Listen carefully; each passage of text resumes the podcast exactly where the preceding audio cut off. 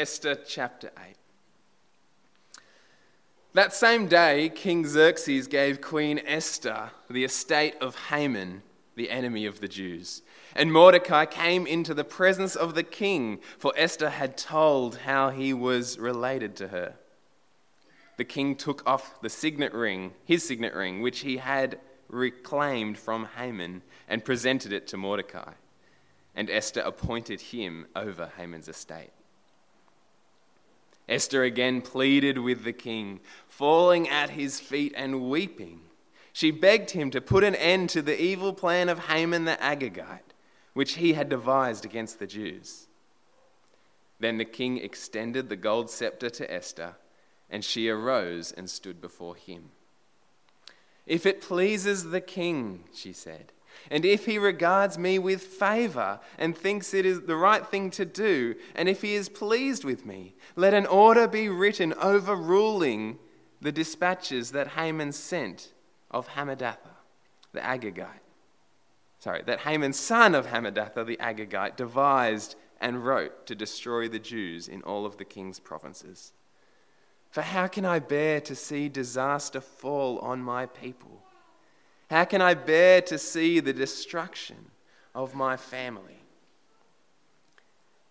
King Xerxes replied to Queen Esther and to Mordecai the Jew Because Haman attacked the Jews, I have given his estate to Esther, and they have impaled him on the pole he set up. Now, write another decree in the king's name on behalf of the Jews, as seems best to you, and seal it with the king's signet ring. For no document written in the king's name and sealed with his ring can be revoked. At once the royal secretaries were summoned on the 23rd day of the third month, the month of Sivan. They wrote out all Mordecai's orders to the Jews and to the satraps, governors, and nobles of the 127 provinces stretching from India to Cush. These orders were written in the script of each province and the language of each people, and also to the Jews in their own script and language. Mordecai wrote in the name of King Xerxes, sealed the dispatches with the king's signet ring, and sent them by mounted couriers who rode fast horses, especially bred for the king. The king's edict granted the Jews in every city the right to assemble and protect themselves to destroy, kill, and annihilate the armed men of any nationality or province who might attack them and their women and children, and to plunder the property of their enemies. The day appointed for the Jews to do this in all the provinces of King Xerxes was the thirteenth day of the twelfth month, the month of Adar. A copy of the text of the edict was to be issued as law in every province and made known to the people of every nationality, so that the Jews would be ready on that day to avenge themselves of their enemies. The couriers riding the royal horses went out, spurred on by the king's command, and the edict was issued in the citadel of Suda, Susa. When Mordecai left the king's presence, he was wearing royal garments of blue and white, a large crown of gold, and a purple robe of fine linen. And the city of Susa held a joyous celebration. For the Jews, it was a time of happiness and joy, gladness and honor in every province and in every city to which the edict of the king came, there was joy and gladness among the Jews, with feasting and celebrating. And many people of other nationalities became Jews because fear of the Jews had seized them. This is the word of the Lord. Taylor, are you doing youth church this morning? If you would like to go out with Taylor, uh, that's for kind of anyone in grades five and up in high school. Uh, you are welcome to. You're going to consider uh, these words as well. But for the rest of us, you get me. Lucky you. Now, who doesn't love a good turnaround story?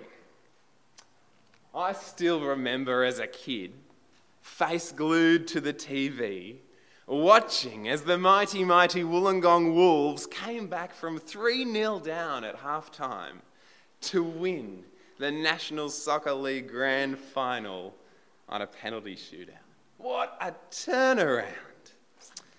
I still remember as an adult jumping around my lounge room as the North Queensland Cowboys scored a try after the final siren to leave, uh, sorry, to level the scores against Brisbane in 2015. Setting the game up for that exhilarating golden point finish. And I didn't even go for the Cowboys. I just remember that. It was so good. What a turnaround. And friends, it's not just on the sports field that sees fantastic turnaround stories, is it? Who doesn't love that? That doesn't sound right.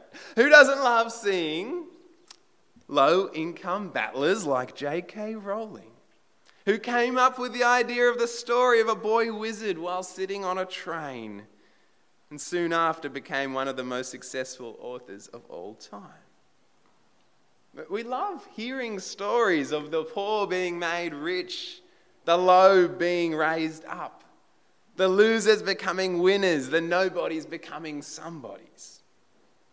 It's part of what makes this story of Esther such a good one to read. It's a turnaround story, and we love a turnaround story.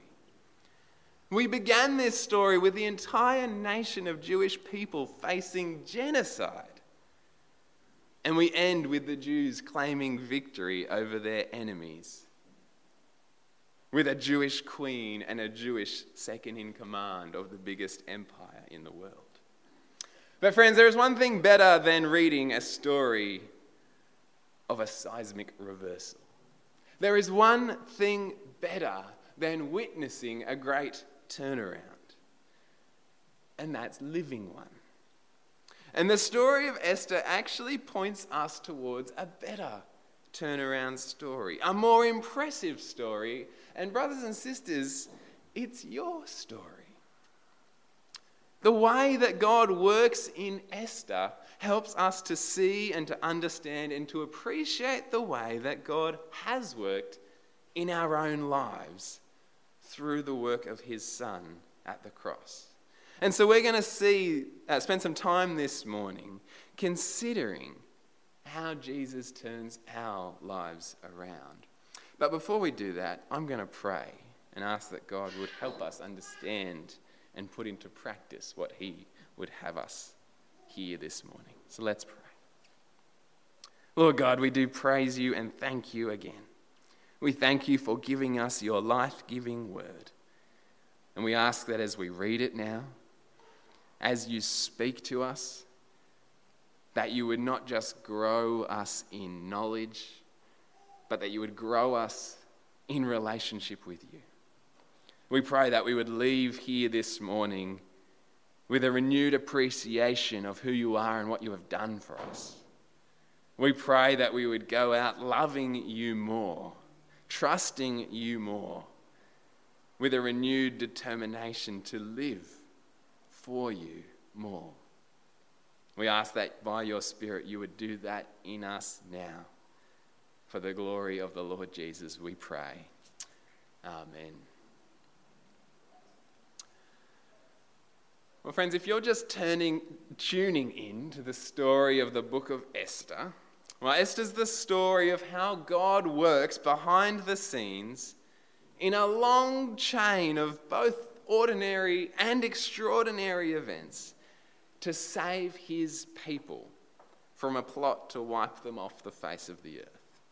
And in this story, we've seen already how God uses all things for the good of his people. He uses the drunken antics of the king of Persia. He uses the courage of the king's wife. He uses the physical appearance of a Jewish orphan girl. He uses a plot to assassinate that king. He uses a Jewish man who just happened to be in the right place at the right time and overheard that plot. He uses the egoism of the king's second in command. He uses the advice of Haman's family and friends. He uses the king's inability to sleep one night. He uses all those things arranged in perfect order with perfect timing And he uses them all to work out the good of the people that he promised to love and protect when he made a covenant with their ancestors. That's what the story of Esther is all about. And where we left off last week, sorry, the, uh, where we left off last week, the plot line of the book of Esther has started to wind down. You remember I talked last week about how there was the, the high point, the point of reversal, and then everything starts to wind down in the end. Last week we saw how Haman, the enemy of the Jews, had been exposed and defeated. But there's still one problem, and it's a big problem. The problem is that the king's word cannot be revoked. And under the influence of Haman, the king had set a date where all Jewish people were to be killed. And even though Haman's gone, that edict still stands. God's people are facing destruction, they're facing annihilation, they're facing their goods being plundered, they're facing the end of the Jewish nation.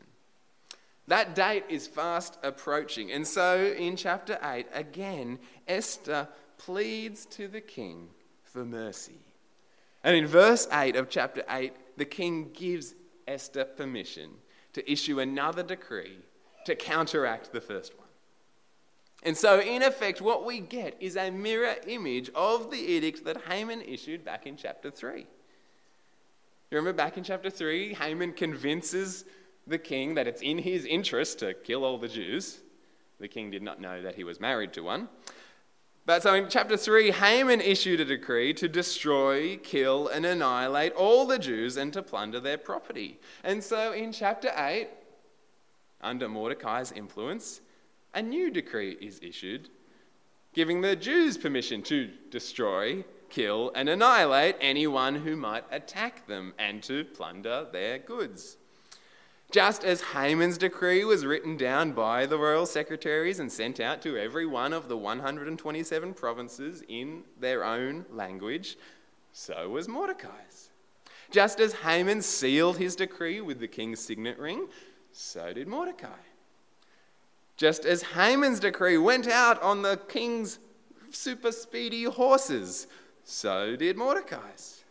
And so in chapter 3, hearing the Haman's decree, the city of Susa is bewildered. In chapter 8, the city rejoices. When Mordecai hears Haman's decree earlier in the book, he goes out into the city wearing sackcloth and ashes. Now it's reversed. In chapter 8, Mordecai hears this new decree and he goes out into the city. What's he wearing? Royal garments, a golden crown, a purple robe. In chapter 4, the Jews hear the decree and there is mourning, there is fasting, there is weeping and wailing. In chapter 8, they hear the decree and there is joy and gladness, feasting and celebrating. Do you see? It's, it's a complete turnaround. Everything changes for God's people, everything is reversed. God's people are saved. The decree to destroy them is counteracted. Haman is defeated.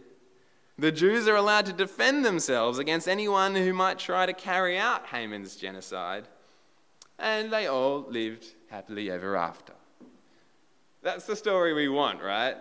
That's the story we can all enjoy. That's the kind of ending we like reading about.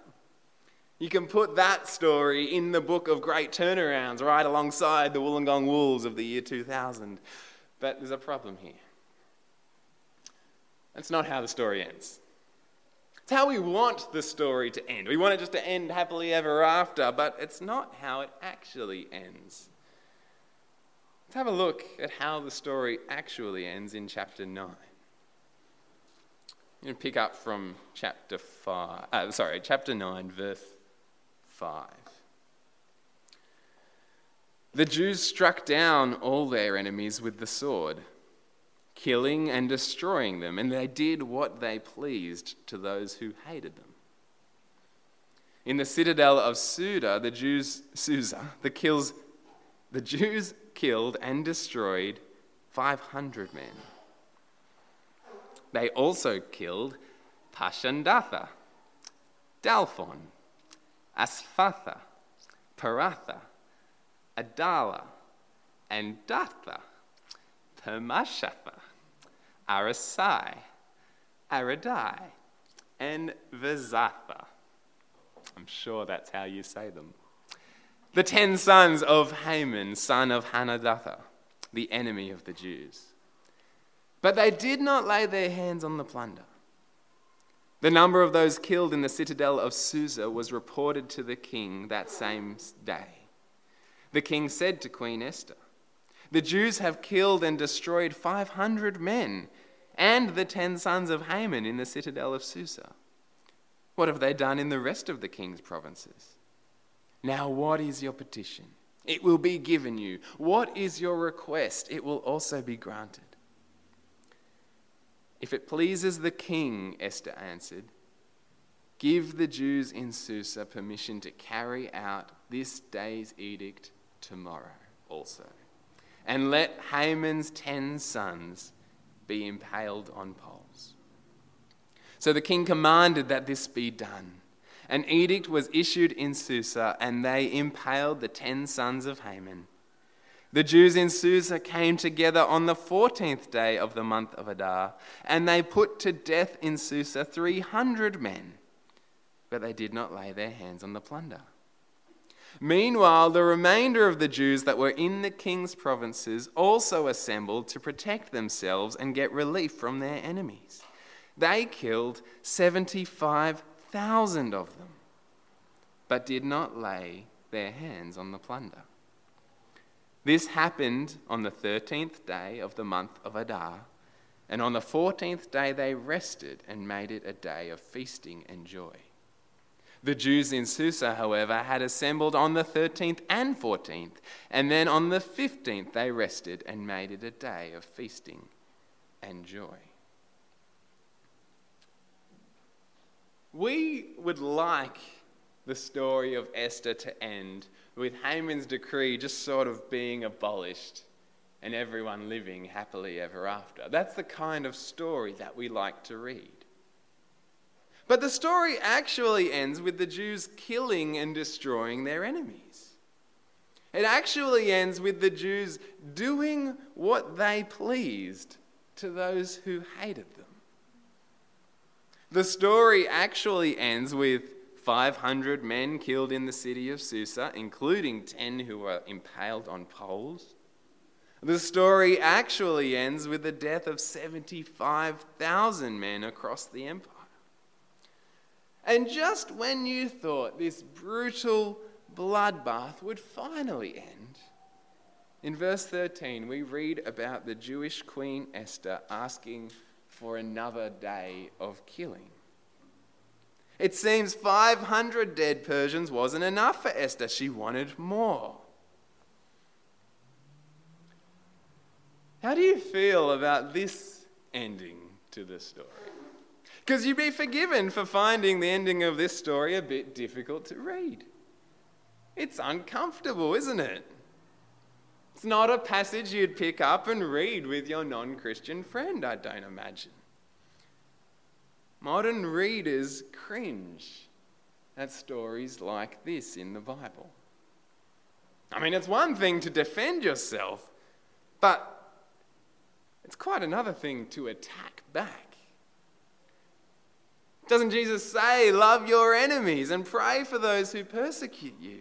Doesn't he teach us to turn the other cheek? What place does a story like this have in the word of a holy and loving God? Well, friends, the answer to that question is an important one. What place does this story have? An important one. Because this story is in the Bible for a reason. And it's here to teach us a really important lesson about our God. I've said throughout this series that in Esther, God works through all things to achieve his purposes. He works through people's obedience and people's disobedience. He works through people's wise decisions and foolish decisions. He works in ordinary ways and extraordinary ways. He works in all things to achieve his purposes. And the uncomfortable reality at the end of the book of Esther is that the killing of 75,000 men in the Persian Empire is one of those things that God used to achieve his purposes. So the question is what is God doing here? I didn't want to do that. There's a few things we need to see about the response of God's people in Esther chapter 9. Uh, first, we need to see that the Jews only killed those who attacked them. The king's edict only gave them permission to arm themselves and fight against people that attacked them first. This is not the story of the Jews going out and hunting down 75,000 people in cold blood. This is the story of 75,000 people who are determined to commit genocide against God's people. Second, we need to see that the Jews did not take the plunder, which seems like an odd detail, but the author says three times they did not lay their hands on the plunder. The decree that was sent out by the king invited the Jews to not only kill their enemies, but to take their stuff. But three times in chapter 9, in verse 10, in verse 15, and in verse 16, the author informs us that the Jews did not lay their hands on the plunder. They could have, they were allowed to, but they didn't. They restrained themselves. And the question is, why? They were given legal permission to seize the money, possessions, property, and weapons of anyone that attacked them. And when 75,000 people attacked them, they could have left this day very wealthy. But they didn't do that, and here's why. The Jews were not killing for their own benefit. If this was a military coup, if the Jews were trying to seize control of the empire, if it was ethnic cleansing, if it was revenge, if it was any of those things, the Jews would have helped themselves to the plunder. Money and property would have been exactly what they were after. But the Jews are not killing for their own benefit. Do you know what they're doing? They're bringing God's justice to bear. You see, the reason that the story of Esther ends with the killing of tens of thousands of people is because the story of Esther not only shows us the way that God deals with his own people, but it also shows us the terrifying ways in which God deals with those who refuse to be his people. Esther 9 shows us what happens when people oppose God. You see, these 75,000 people that are attacking God's people are attacking God. And what happens when you oppose God? It's not good, it's death. And Esther isn't the only place where God uses his own people to dish out his judgment on sinful, rebellious people. In Genesis 15, God tells Abraham that he will use his descendants to punish the sin of the Amorites. In Deuteronomy 9, God tells his people who are about to enter the promised land, he tells them that the reason he is giving them this, this, land is nothing to do with how good they are. He says, The reason I am giving you this land is so that I can punish the wickedness of the people who are currently living there. You see, all throughout the Old Testament, God uses his people as instruments of his judgment on sin. Now, you and I look at this story and it makes us uncomfortable. We're offended at the idea of a God who uses his people to punish others. We think it's barbaric, we think it's too harsh. I mean, Australia got rid of the death penalty 40 years ago. Why hasn't God? You and I are uncomfortable with a God who punishes sin with the sword. The punishment doesn't seem to fit the crime. But, friends, the thing that we need to understand is that the problem is not the punishment. No, the problem lies in how we think about the crime. if I were to ask you what sin you committed this week, the first thing you'll do is chuckle and say, Me? No, I don't sin. But you did. We all did. And if I were to ask you how you sinned this week, I suspect most of you would think of something. Think about it in your head. Think of something that, a way that you sinned this week. Maybe you got angry. Maybe you were greedy. Maybe you lied. Maybe you stole. Maybe you said nasty things about someone. Maybe you thought lustful things about someone. You can think of something that you did this week that was sinful, can't you? But, friends, none of those things even come close to the worst thing you did this week. Those things are the things that you notice at a surface level, aren't they? But, friends, deep within your heart, you did something far, far worse. You offended against the infinite, holy God who created you. And you did that every moment in which you treated Him as anything less than the source and the motivation and your highest goal in life. You see, we only ever think of sin as, as breaking rules, as doing you know, naughty things, indulging ourselves. But, friends, the Bible's view of sin is not rule breaking, it's relationship breaking. It's attacking the God who made you.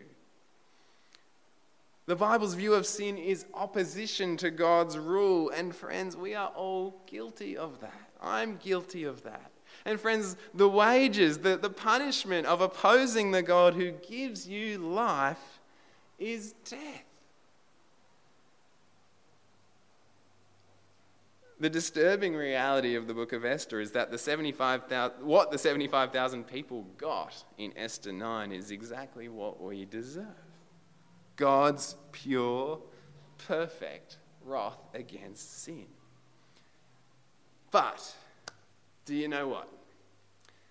All of that, God's punishment of sin, the terrible punishment against sin, all of that only serves for us to deepen our appreciation of the great reversal that God offers you and me. Because, friends, the God of the book of Esther, the God who enabled his people to, to destroy their enemies with the sword because of their sin, the God who punishes your sin and my sin with death, is the same God who offered himself up to death on the cross for your sin. We mustn't forget that. When we cringe at the idea of a God who sentences people to death, when we feel uncomfortable about a God who punishes, we need to remember that the God who punishes sin with death is the same God who took that punishment upon himself for our sake. Friend, you are so sinful that Jesus had to die for you. That was the only possible solution.